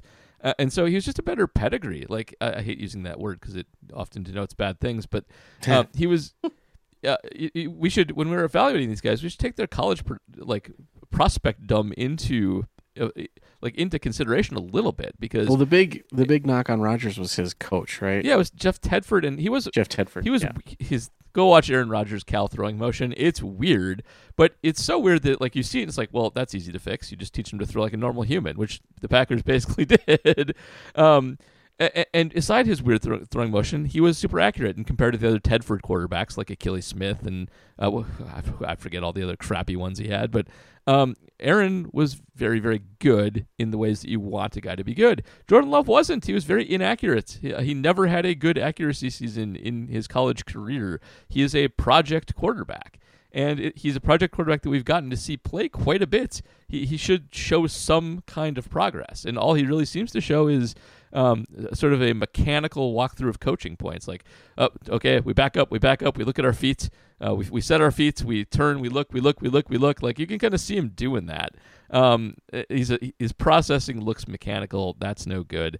Um, it, it, but the main thing is this: like Rodgers was better in college, um, and so he was starting from a higher floor. Um, when you're making the consideration of if he's going to be good, that matters. Um, he, he was coming from a place where you could project him to be pretty good, even if he didn't improve that much. And that's not love. Love needs to improve a lot to get to respectable NFL quarterbackdom. And uh, he's coming from a lower floor. He hasn't shown anything like that yet. All right, Dr. Hillbilly says the consensus seems to be that bringing back Aaron requires bringing back Davante or vice versa, meaning if there's no Aaron, there'll be no V- Davante. How does their bundling impact what hypothetical contract the Packers might be willing to offer so we can all do this last dance again? So we we have kind of beat this to death. Yeah, actually we touched have. on it earlier. Um, it is possible you quote unquote screw yourself in 2024 by adding void years, and but you can give Davante and Aaron their market value. Mhm. It's possible. Yep. Okay. And yeah, Um, the the only really in this situation, the only person that you lose, I think, is Darius. yeah. Which okay, Preston, Yeah, but yeah. also They didn't he's have just him this year so, either. Yeah, All right. Brett Smith says, uh, uh, actually, he has some nice things to say. Not a question, just wanted to say thank you. Your podcast helps me unplug for a little while each week. So it was great to hear how much you guys really enjoy making the show last week. It's been a lot of fun listening to you guys grow as a team. Oh, Thanks, Brett. it. Oh man, that's so good. Like if if we got nothing but like mean comments all year and then just that one, it would have been worth it. Uh, Patrick Detmer also says, just want to start by saying thank you to all three of you. I started listening last year, decided to become a patron this year. The Packer coverage, along with the analytics perspective, bourbon recommendations, and retro video game references, have been right up my alley and made it a sound investment. This podcast has become the one I look forward to the most each week. Thank you very much, Patrick. But now he has a question. Oh, all a right. few weeks ago, you discussed really crappy football video games from our childhood. How did NFL by LJN not Oh, get man. mentioned? that is a bad game. Uh, okay, I've never heard of that. Okay, so, anything anything LJN is bad. You okay, just, I have, like, a, you I, s- I have a story about this game. I can actually tell. First of all, Matt's right. LJN makes terrible games. Uh, infamous for their Jaws game, uh, but they also make a baseball game in addition to LJN football, and uh, it's worth talking about both of them for a second um, because I owned this game as a kid, and uh, it on the front of it is uh, the LJN base- baseball game is MLB baseball, and the football game is NFL football. Despite those names, it does not have any of the names of any actual players in the game. What it does have is their statistics from 1989. So, if you know what their statistics from 1989 were, you can tell who is who. I can tell you the. Um, It's like a logic puzzle. I might be wrong on the year. In fact, I'm almost sure I am thinking about it because I know the Brewers uh, had Paul Molitor and Dave uh, Dave Parker, uh, whatever season roster it was in baseball. Um, in uh, in '89 or '90, LJN actually got sued by a nine year old in Connecticut uh, for false advertising that uh, it, they had the MLB license and, not, and didn't put any of the players' names in the game. Um, and uh, they ended up LJN won the suit. Um, th- there was apparently no damages, so but, but they were sued for it. And this football game, uh, MLB baseball is not terrible. It's playable. It's not as good as RBI, but it's kind of similar. LJN football is real bad. Um, it is basically unplayable. There is no way to tell what play you're calling. Um, there's basically no way to intuit how to throw a pass, and it is just 10 yard fight is the first um, football game for Nintendo, and it's it also sucks. It's nine on nine. They couldn't fit all the sprites in, but it is 10 times more playable than this game that came out two years later, um, which is from the Tecmo Bowl perspective and um, a contemporary of Tecmo Super Bowl and a thousand times worse. So yeah, we should have. Uh, I mean, there, So- there's so many bad football games though. That's the thing. So many. anyone anyone who's been eternally online since 2003 2004 will be very familiar with the angry video game nerd um he has you, you don't know the angry video game nerd uh, I know a lot of video game nerds. I'm sure I know that one. His his I, I understand. I, I yes, I, he's called the angry. Um, I got it. Yes. he he talks a lot about LJN, and that's where like most people who are um, on the lower end of millennial and into Gen Z would know the name LJN is from him. Um, he literally just in December talked about the LJN NFL game. So that's how many Oh, bad okay. he's been. He's been making videos for almost twenty years, and he just now got to the LJN sports games. Yep. That's how bad they are. So uh, w- one quick one. They do make one good game. Um, they make the Friday the Thirteenth Nintendo game, which is actually a good that game. That game is not good. It is too good. That is so not good. No, good. it's good. Tell you what, Paul, as a as a Patreon exclusive, you should do like a long play of, of Friday the Thirteenth. I'll do that. One of the few Nintendo games that depicts the murder of children. All right, we're uh, we're moving on. PJ Wessels says, with today's news, does that mean Shailene was not in Aaron's inner circle, or does he go through inner circle people faster than Chicago goes through quarterbacks? Also, sticker twist with Aaron because the front office with picks and flexibility sounds more fun and exciting than another offseason of waves hands everywhere. This waves hands everywhere was a uh, in in asterisks. I don't know if I said Uh-huh. that quite quite phonetically like I, I wanted gotcha. to, but uh, Well, I, I- um, I think Shailene is not in his inner circle. I think that might be the case. yeah. But uh, we know? David Bakhtiari is in the Friday Fun group that he shouted out because uh, he made a comment about that on Twitter, right? Yep. All right. And you, Congratulations. think you stick with Do you Aaron think- because he's good, even though do you think if Aaron second. Rodgers ever met Michael Myers, he would like super fan out? Like- Maybe. I don't like screaming. I scream can't and- picture it. I'm just saying, like, apparently he thinks that Michael Myers is just like the peak of comedy. So, or Mike, Mike Myers. Mike Myers. my f- my favorite piece of Mike Myers uh, content actually has nothing to do with him. He was playing the straight guy. It wasn't a performance, but this was the. Are you talking uh, about Kanye West? Absolutely talking Yeah. about Kanye West. Absolutely. Where the the horrified expressions on his face when Kanye West looks straight at the camera during a fundraiser and says George Bush doesn't care about black people. The expressions Mike Myers made in that horrified moment were absolutely the best things he's ever done. And he's done great stuff. I love Wayne's So, World. So just to, just to put it to- into perspective, how long ago that was? That was Katrina, right? That, Post was- that was Katrina. that was yeah, it was a Red Cross Katrina um, telethon. It was a live telethon. Oh was- my god, what a moment was in time. It was before YouTube was the king of internet video sharing, and so literally I got an email with that MP4. that is Yep. Yep. And Kanye, like Kanye made good points. Like Kanye's a, a checkered character now, but like he was saying things like they, they see a white family, they're saying they're looking for food. They see a black family, they're saying they're looting. This is Kanye, and I'm paraphrasing ish. actually you're But- doing a, you're almost Yeah. verbatim. I mean, I will never forget where I was when I saw this video.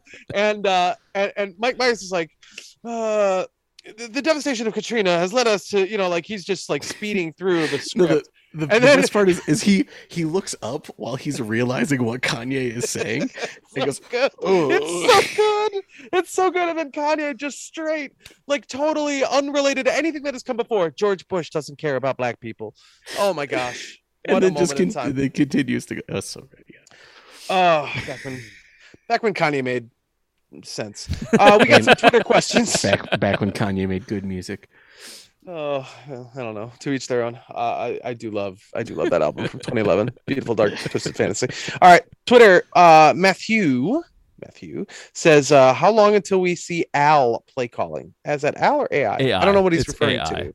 Oh, AI. Oh, jeez, duh. I thought he was referring to like a person on the coaching staff. I'm like, does Rich Bisaccia have like a nickname Yeah. or something? His No, his AI. last name his last name is Kaholic. Okay. Yes. Looking looking Uh, for no. an Al. He's talking about AI. He wants coaches gone, robots in. Uh, robo robo umps now, robo I, coaches I now. think I think robo coaches should come in for fourth down. They should. um, sure. I think that this is an interesting question because I think it's mostly based on how much technology you're allowed to have on the sideline more than anything. Um, AI is very good at uh, picking out weaknesses from patterns, and uh, if you fed it, uh, if you made if you made a good one and you fed it plays throughout the game and formations, um, in crucial moments, it could give you actually good advice and actually do a good job play calling. AI's um, conquered most strategy games at this point, even Go, which they thought it never would. So um, I think it's mo- mostly about the NFL restricting what you can get access to. So, um, something I would like to, I guess, kind of tangent off of that. The Big Data Bowl oh yeah, ha- has like a theme every year, right? Mhm. Like this year, it's it's special teams. Um, what if something allowed the Big Data Bowl to go after AI play calling and do some kind of like predictive, like what do you think they should do in this? Like like feed them data and then look at famous games and it's like what do you think they should do in this situation so like like feed the data of the seahawks patriots super bowl to an algorithm and and See if they give it to Marshawn. no, I just want that to happen. Oh I man, do too. That's a brilliant. That would be amazing. I love that So- idea, Matt. They yeah should. i'm just i'm just saying like That that's really cool. I do think the ga- the game management, time management, is the type of thing that I feel like could be handled somehow by AI or computers or someone who's just like typing with a laptop because there's so many decisions that are baffling in retrospect, but they're they're not the easiest math problem when you're focused on 40 other things. Yep. So like sometimes So- you just need What's going to happen is Microsoft is going to do some kind of backdoor update to Cortana to give AI play calling, and the only people that are going to know about it are the Seahawks. Right. It's fair. Geographic look. Yeah. Okay. That's fair. Oregon Oregon has their crazy outfits and Seattle will uh, will be ahead of the curve technolo- Yep. ahead of the curve technologically. It's perfect. Quentin Witzel asks, do you prefer a hard salary cap that allows restructuring of contracts and deferred money like the NFL, or a soft cap with very little contract manipulation that allows teams to retain their own players like Yeah, the NBA? I have to think the Packers would prefer the latter. And while that's true, the bird rights thing, the way that the NBA works, also very complicated salary cap, but I'm sorry, just- bird bird rights. bird rights named after larry bird in fact uh, the rights to to basically teams are allowed to pay their players more than other teams are allowed to pay their players in free agency Mhm. however it's much more complicated than that but however basketball football are just two completely different animals you know you've got a much greater longevity fewer guys on the roster One's by a bird. factors of one's three. pig. one's, a one's a bird one's a pig very good you've had good lines on this one Thank you. you, you the week off you polished your game excellent. i like it uh, but uh, but it's I just come out of bye so weeks better different. than Matt LaFleur does. yeah, you do, buddy. Oh, that's really good. Um, I forgot that that adds to the to the bye week legacy with the uh, the loss to San Francisco. I hadn't I hadn't thought about that in a while. Um, All right, so what do you think, Paul? the I think that the uh, the NBA's uh, whole structure is excellent, and it's basically the best in professional sports. Everybody seems happy with it, which is bizarre. Um, player the minimum salary is relatively high. People do pretty well. Um, players really do make their money there, um, and there's a lot of certainty for everybody, including the owners. So I think it's sort of the model for all the other sports. But you're right. Um, there are a lot fewer players. Uh, injuries are, I think, a lot more predictable. Football's weird that way. There, there, there's they're not comparable. Football's so weird. It has giant rosters. People don't play very long. It's really hard to do. Uh, it's really hard to have a salary cap uh, when uh, and and guarantee contracts to guys who get hurt all the time. It, that's a very practical problem. I think NFL players um, should get paid more, generally speaking, but I don't really think the structure is the problem there. Um, I think th- they need to do a little bit better job negotiating their share and negotiating their splits uh, more than anything else. Yeah, I think I think the problem is the NFL needs a better players union. it does. It's the worst union. Um, aside from that, though, uh, we always hear there's no guaranteed contracts in football. It's not actually true. Like you can negotiate a guaranteed contract in football. Kirk Cousins negotiated a guaranteed contract in football without using signing bonuses. You can you can do it. It's just not the norm. Um, and that I think is really uh, the, the people are, like I think gloss over the fact that that exists because um, it's hard to stay under the cap if you have money committed to a bunch of guys who only last three years. But it's also not fair that football players who just don't play very long spend their entire time under the rookie cap uh, and can't get paid, especially running backs. So um, there definitely needs to be sort of a baseball style reckoning, I think, of young guys need to be able to get more money than they do right now. It's when they're best in football, and that, that's their big problem. So you couldn't fix football with with the NBA structure, but football has some fixing to do. Yeah.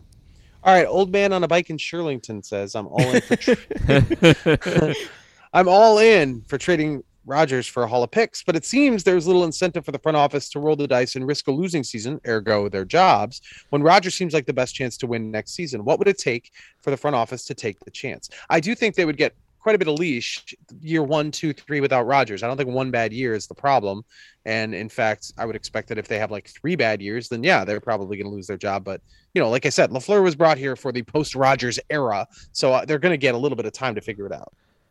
Yeah, I think yes. this is well, Love hurts them a little bit here. I think um, because he is their pick, and Yes. if he flames out and they don't have another plan, it probably re- it shortens that leash a little bit. Um, but uh, you're right. Um, th- th- they'll have plenty of time post Rodgers to get something figured out. But I mean, here, this is not a. If you have just your choice between the two things, Rodgers is the easy pick because every year Rodgers plays extends your window because you will almost, if he doesn't get hurt, almost certainly have a winning season and make the playoffs and have a shot at the Super Bowl again. So um, it, it- there's not really uh, Sorry, It's all watching right. some gold medal hockey and Uh, uh, hockey just ga- just It's like took one off the post. I was But just thinking, oh, Jr. found the hockey game. All right. Um, oh yeah, found my hockey.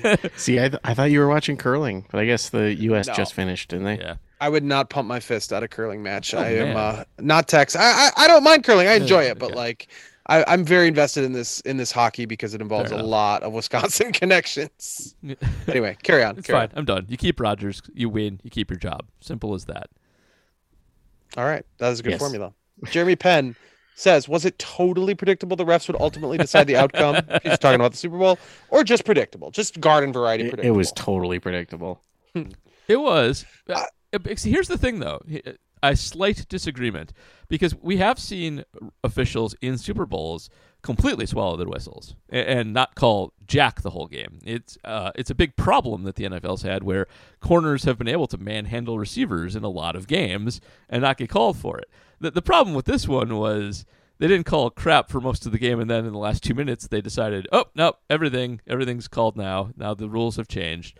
No Uh, Big Ten except- energy there. Except for false starts. except for false starts. We're not going to call those. Um, so th- it doesn't happen every playoff game. Uh, some playoff games are called consistently and usually conservatively, um, and it, it is actually a little unusual that they went flag crazy at the end of this one. So um, not a foregone conclusion. So your ans- my answer is it wasn't that predictable. It was only kind of predictable. Well, I think the fact that the small market team was in the lead and was about to secure the win. Come on, we're not doing that. I'm just, I'm just saying. I'm just saying. Mm-hmm. All right. Nathan Beckel. I don't know if that's quite how we pronounce it, but I'll go with it. If they bring back Rodgers and Adams in 2022, actually, is that actually the last dance? As in, how many more years could they realistically keep kicking the can down the Actually, road? if, Kicking if the they, cap can down the road. if they bring him back in 22, you have to start referencing a different movie. It is no longer The Last Dance. It is Breaking 2 Electric Boogaloo. Okay. Do you think the Rams title, man, Electric Boogaloo is referenced all the time as the uh, like faux sequel thing? I don't know how it managed to corner that niche. Because But, have uh, you seen Breaking 2? Of course not. It Why is- would I do that, Well, Mattel? because that's your era. I, I don't have time to watch things I want to watch. That's the, that's late 80s, man. Late 80s? What? That is not my era. Shut your mouth. That's my era, I am a 90s kid. and How I dare you? I have seen it. So I am It's a- It's awful. Breaking 1 isn't Break- good. Breaking 2 is awful. Breaking One is good. Breaking 1 has interesting dance scenes. It's like it's like the way a musical forces people to sing. Like Yeah. Breaking forces people to dance. That is correct. All right. He continues. Do you think the Rams title is going to provide the impetus for a Stars and Scrubs roster? yes. Yeah, basically. The, la- the last two Super Bowls have been Stars and Scrubs rosters. Mhm. And I mean, the Saints gave it a good good try too, and Drew's arm just died before they could get it done. So, uh, I, I think that is just a smart way to go when you've got an old quarterback, and that's what they're going to do if they keep him, which they will probably, maybe. Who won the last Super Bowl? I'm drawing a blank. But the oh yeah, never mind. Um, yeah, the Stars and Scrubs thing, I just feel like it just doesn't give you as many bites of the apple, and that's how the Packers have operated. And I know it hasn't worked out, but I just still feel like that is the way to get a Super Bowl is to constantly give yourself chances rather than let's uh let's see how this works and hope for the best when we get hot in the playoffs, you know, because that's what the Rams got. They got favorable matchups and they they, they were hot at the right time, I guess, and you know, they didn't have to face the Chiefs or something in Yeah. the Super Bowl. All true, but uh, I've given plenty of credit to Ted for not getting them in cap hell before, and I think that's all deserved.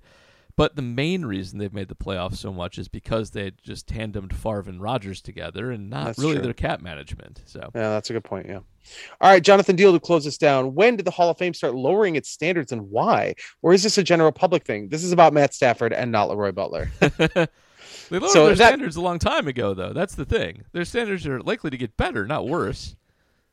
Yeah, I think that presupposes that the Hall of Fame agrees with the Twitter discourse that Matthew Stafford merits Yeah. uh, Hall of Fame inclusion, which, as we said early on, uh, I'm not, I wouldn't be positive of that. He's not in yet. There, there's not too many egregious choices as of late. So uh, I think Yeah. as Are there any egregious choices that you would say? I can't really think of Other any off the top of my head. Um, I, I, I I'd like to dive into one that's Oh, a little yeah? weird. Okay. It's this this class. I mean, no, y- there are no egregious choices because these guys are very good players. Bryant Young is a very good football player. That shocked the hell out of me that Bryant Young of the San Francisco 49ers was one of the five because he had fallen back the, the previous year. He, he'd been a finalist before, but last year he fell backward to semifinalist and didn't make the finalist cut. Guys like Jared Allen, not a defensive tackle, but a defensive end, you know, like similar, similar, I guess close to similar. Uh, he he maintained his his status as a finalist, and Bryant Young somehow leapfrogged past him. We're Well, talking about a guy who was a one-time All Pro.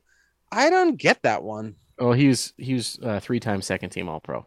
Yeah, I, I mean, Um, don't get me wrong. He's a great player. Like I, he, he- am ninety percent sure this was his last year of eligibility. I don't think not Bryant Young. Sam Mills. It was his last year of So eligibility. Bryant Bryant Young retired in two thousand seven. Yeah. that was twenty five years ago. Tw- 2007 was 25 years ago. In what? No, Or no, 15 so it was years fifteen ago. years ago. I'm doing the math wrong. Yeah. Yeah. Oh yeah. Like, Okay. what the hell? Um. So, no, so yeah, he had ten years left. Uh, yeah, then I have absolutely no idea why. Um. And and you know, like Clay Matthews last year was in his last year anyway, and they they passed. They were like, Yeah. no, oh shit, Canada scored. Doggone it. um. Aw, shit, Canada. You know, you're right. Uh, Bryant Young is a weird one. Um, it- it- that one just shocked me. There were a lot of other guys that I thought would get there first. No first ballot guys. That made some sense to me. I, I saw Seymour, Boselli, Sam Mills to a degree coming because Sam Mills was in his last year. I thought he had So- a leg up. I don't get Bryant Young. You're, I'm gonna s- I'm gonna say this again for the second podcast in a row. Nagler made a good point this week. oh wow, really? Yep. Uh, No offense, He- Aaron. right. So he s- he said that uh, he thinks it's kind of asinine that stuff like the All Decades team is being used as criteria to bring people into the Hall of Fame when people like Hub Arkush are the ones voting on the All Decades team. He's wrong about that part of it, though. The All Decade Team is not a sports writers thing. It is by people representing the Hall of Fame itself. The Hall of Fame has a committee that makes the All Decade teams. Those things are a lot more official than people realize. okay. A- And, And, tend, so also tend with to be very high quality and get Exactly. people like LeRoy Butler on them when popular sentiment may not have done so. So, but he was saying that like looking at, at something that a sports writer would would have effect over as part Yeah. of the Hall of Fame criteria I- is a poor choice. I get that Totally argument. agree. In, in baseball, that argument's been made to death, where um, you know they just compound each other with All Star voting and, and writer voting and things like that. But uh, but yeah, the All Decade team I think is legit. Brian, and it's borne out by this every every first teamer on the 70s offensive defense, the 80s offensive defense, the 90s offensive defense, because LeRoy Butler has now clinched that. Yep. In the 2000s, with the exception of Dwight Freeney and Tom Brady, who aren't eligible yet, and Lorenzo Neal, who's a fullback at an era where fullback stop being important. Mhm. Lorenzo Neal is going to break our streak, but still, like th- there is a correlation, and it is hardcore. Bryant Young was only good for about seven years. It is very strange that he got in. Um, and he, like seven years, I think if you have an excellent peak, gets you in. But his peak's just it's it's good. It's fine. It's not great. It's okay. he had he had comeback player of the year. What happened in '98? I don't know. Okay, I'm with you. That's a weird one. I don't think he should be in. He threw me for a loop. Uh, it, it- just the, the whole process of him going back to semifinals. Last year was a tough year with three surefire first ballot guys, made it just that much harder to be a finalist. But that's 15 names, Mhm. and and so for him to fall off, I think is sort of an indictment. And then he comes back this year and he's in, and it's like really that that because uh, LeRoy Butler posted that he, you know, like the video that everybody saw that he was getting in, and then he posted a picture of himself with BY. I'm like, BY? Who is BY? That's not that guy's not on my radar at all. And it's uh it's Bryant Young. Holy smokes! I just did not see that coming. That one really threw me for a loop. The other the other ones all made sense. Ooh, I think the Canada goal got, goal got disallowed. Ooh, Yes. did a trucker get in the way or something? Uh, it was an offsides challenge. Okay. Canada was offsides on the uh, very early in the possession. Sorry, sorry. Let's move on. We're not Sorry. talking hockey. No, that was the last question. So So we're done. Oh, we are talking hockey. We're done with football. That's Yeah. great. On to All right. hockey. All right. Uh, before we get out, Jr. Anything good? Any plugs? Ah, I'd love to say yes, but alas, no. I mean, I wrote a little bit about Alex Cavallini, who is from Delafield. She went to Arrowhead High School. She's in net as we speak, as we speak in this recording for the uh, for Team USA in the gold medal match, gold medal game against Canada. The Canadian goalie is Anne Renee Desbiens. Oh, She and Alex Caval- Cavallini were teammates at the University of Wisconsin. They they played were. on the exact same team for a year uh, in college. They are now opposing each other for a gold medal. There are, I believe, five players on both teams that played at the University of Wisconsin. This is a Badger heavy, uh, Badger heavy Winter Olympics, as it frequently is. So, uh, so I wrote about that a little bit. Um, I don't know if there's anything else cooking. It's uh, we, you know what? I'm doing a podcast, Brewers podcast for baseball fans with Tom Haudricourt this week. I believe it's the last one we're going to do before he retires and rides off into the sunset and moves to Virginia, back to his home in Virginia. So, uh, so you'll want to keep an ear out for that. You can check that out in all the usual podcast places as we, uh, you know, sort of re- look back at his career a little bit and Nice. try to look ahead to whatever there is for baseball. There isn't much, much to look forward to at this point. Oh God, Canada, get God. that unfortunately was bad goal goaltending. I think. Oh no. Very sad. Very Oh sad. dear, you had Alright. you had to curse her. It's Yep. it's the sports. It's the sportscaster's curse. Indeed. Uh, and I don't know. I'll have to see the replay, but Mason I'm. Crosby has made 36 field goals in a row. Oh, there he Oh, goes. Oh, there, there goes it one is. off loud. Uh, Yeah, All right, Matt, yeah. anything for you? yeah, actually, uh, next week I'm going to be on uh, Windy City Gridiron podcast, Bears Over Beers. Are you really? Yep, we're doing an NFC North roundup. So it's Oh. going to be it's going to be me, Mike from uh, Pride of Detroit, Detroit? Okay. Ted from uh, uh, Daily Norseman, and uh, then it's the podcast is hosted by JB, aka Jeff Berckes hmm from Windy City Gridiron. All right. Cool. Everybody check that out. Matt, Yeah. try not to get them too mad at us. It- they bring me on because they don't expect me to actually be intelligent. Pe- pe- Ah. people invite me to things to just be like funny guy. Little do they know. Uh, Just it, it, it- be, because this was on record somewhere. Uh, Mm-hmm. It was not terrible goaltending. It was a uh, uh, tipped tipped pass by a Wisconsin Badger Canadian past the Wisconsin Badger American goalie. So uh, so it's fine. Wisconsin Badger Canadian. It's true. yes. Okay. All right, we're done with this. I We're done. apologize. Time to go. Um, all right. I, I, I will actually have a mini pod this week um, on Ooh, on the, on the best ways to rebuild, um, which I already had recorded, and, and then I had to go into legal stuff for a week instead. Uh, so that will be out there, and uh, that'll kind of do it. I, I'm taking a little bit of a break here, writing wise, because I did a lot of writing this season. You wrote so much, Uh, and uh, I need I need a vacation. Um, but uh, we'll have draft stuff up pretty soon. Um, scouting is is moving along. Um, Tyler and Justice did a nice preview of prospects the other day on the Acme Packing Company feed. I urge you to go check that out. Uh, but yeah, that'll that'll do it for us until news breaks or drafts happen, and uh, you know we'll be we'll be back uh, shortly when that happens. So trade back. in tra- trade I back. love Oh, the. man. I have to dig that out of the the uh, the GIF uh, bucket Oh, on my computer. um, for the first time and possibly the last time, the Detroit Lions hold the 32nd pick in the in the draft. Oh, that's right. Oh my. Uh, your guy. Dyer got uh, got. I think uh, Sports Center tweeted out his uh, did a the little Bleach, graphic with his Bleacher. Report. Bleacher Report. Yeah, Yep. yeah. That did. Uh, also that was a very good line. Very good line. Jeez. All right. Uh, right. That, that'll do it for us. Uh, enjoy the off season, I guess. Was a king of hearts, the card you chose. Only Mr. Presto knows. Prepare for my most mystifying feat. The card you chose is under your seat. For his most mystifying feat, the card you chose is under your seat.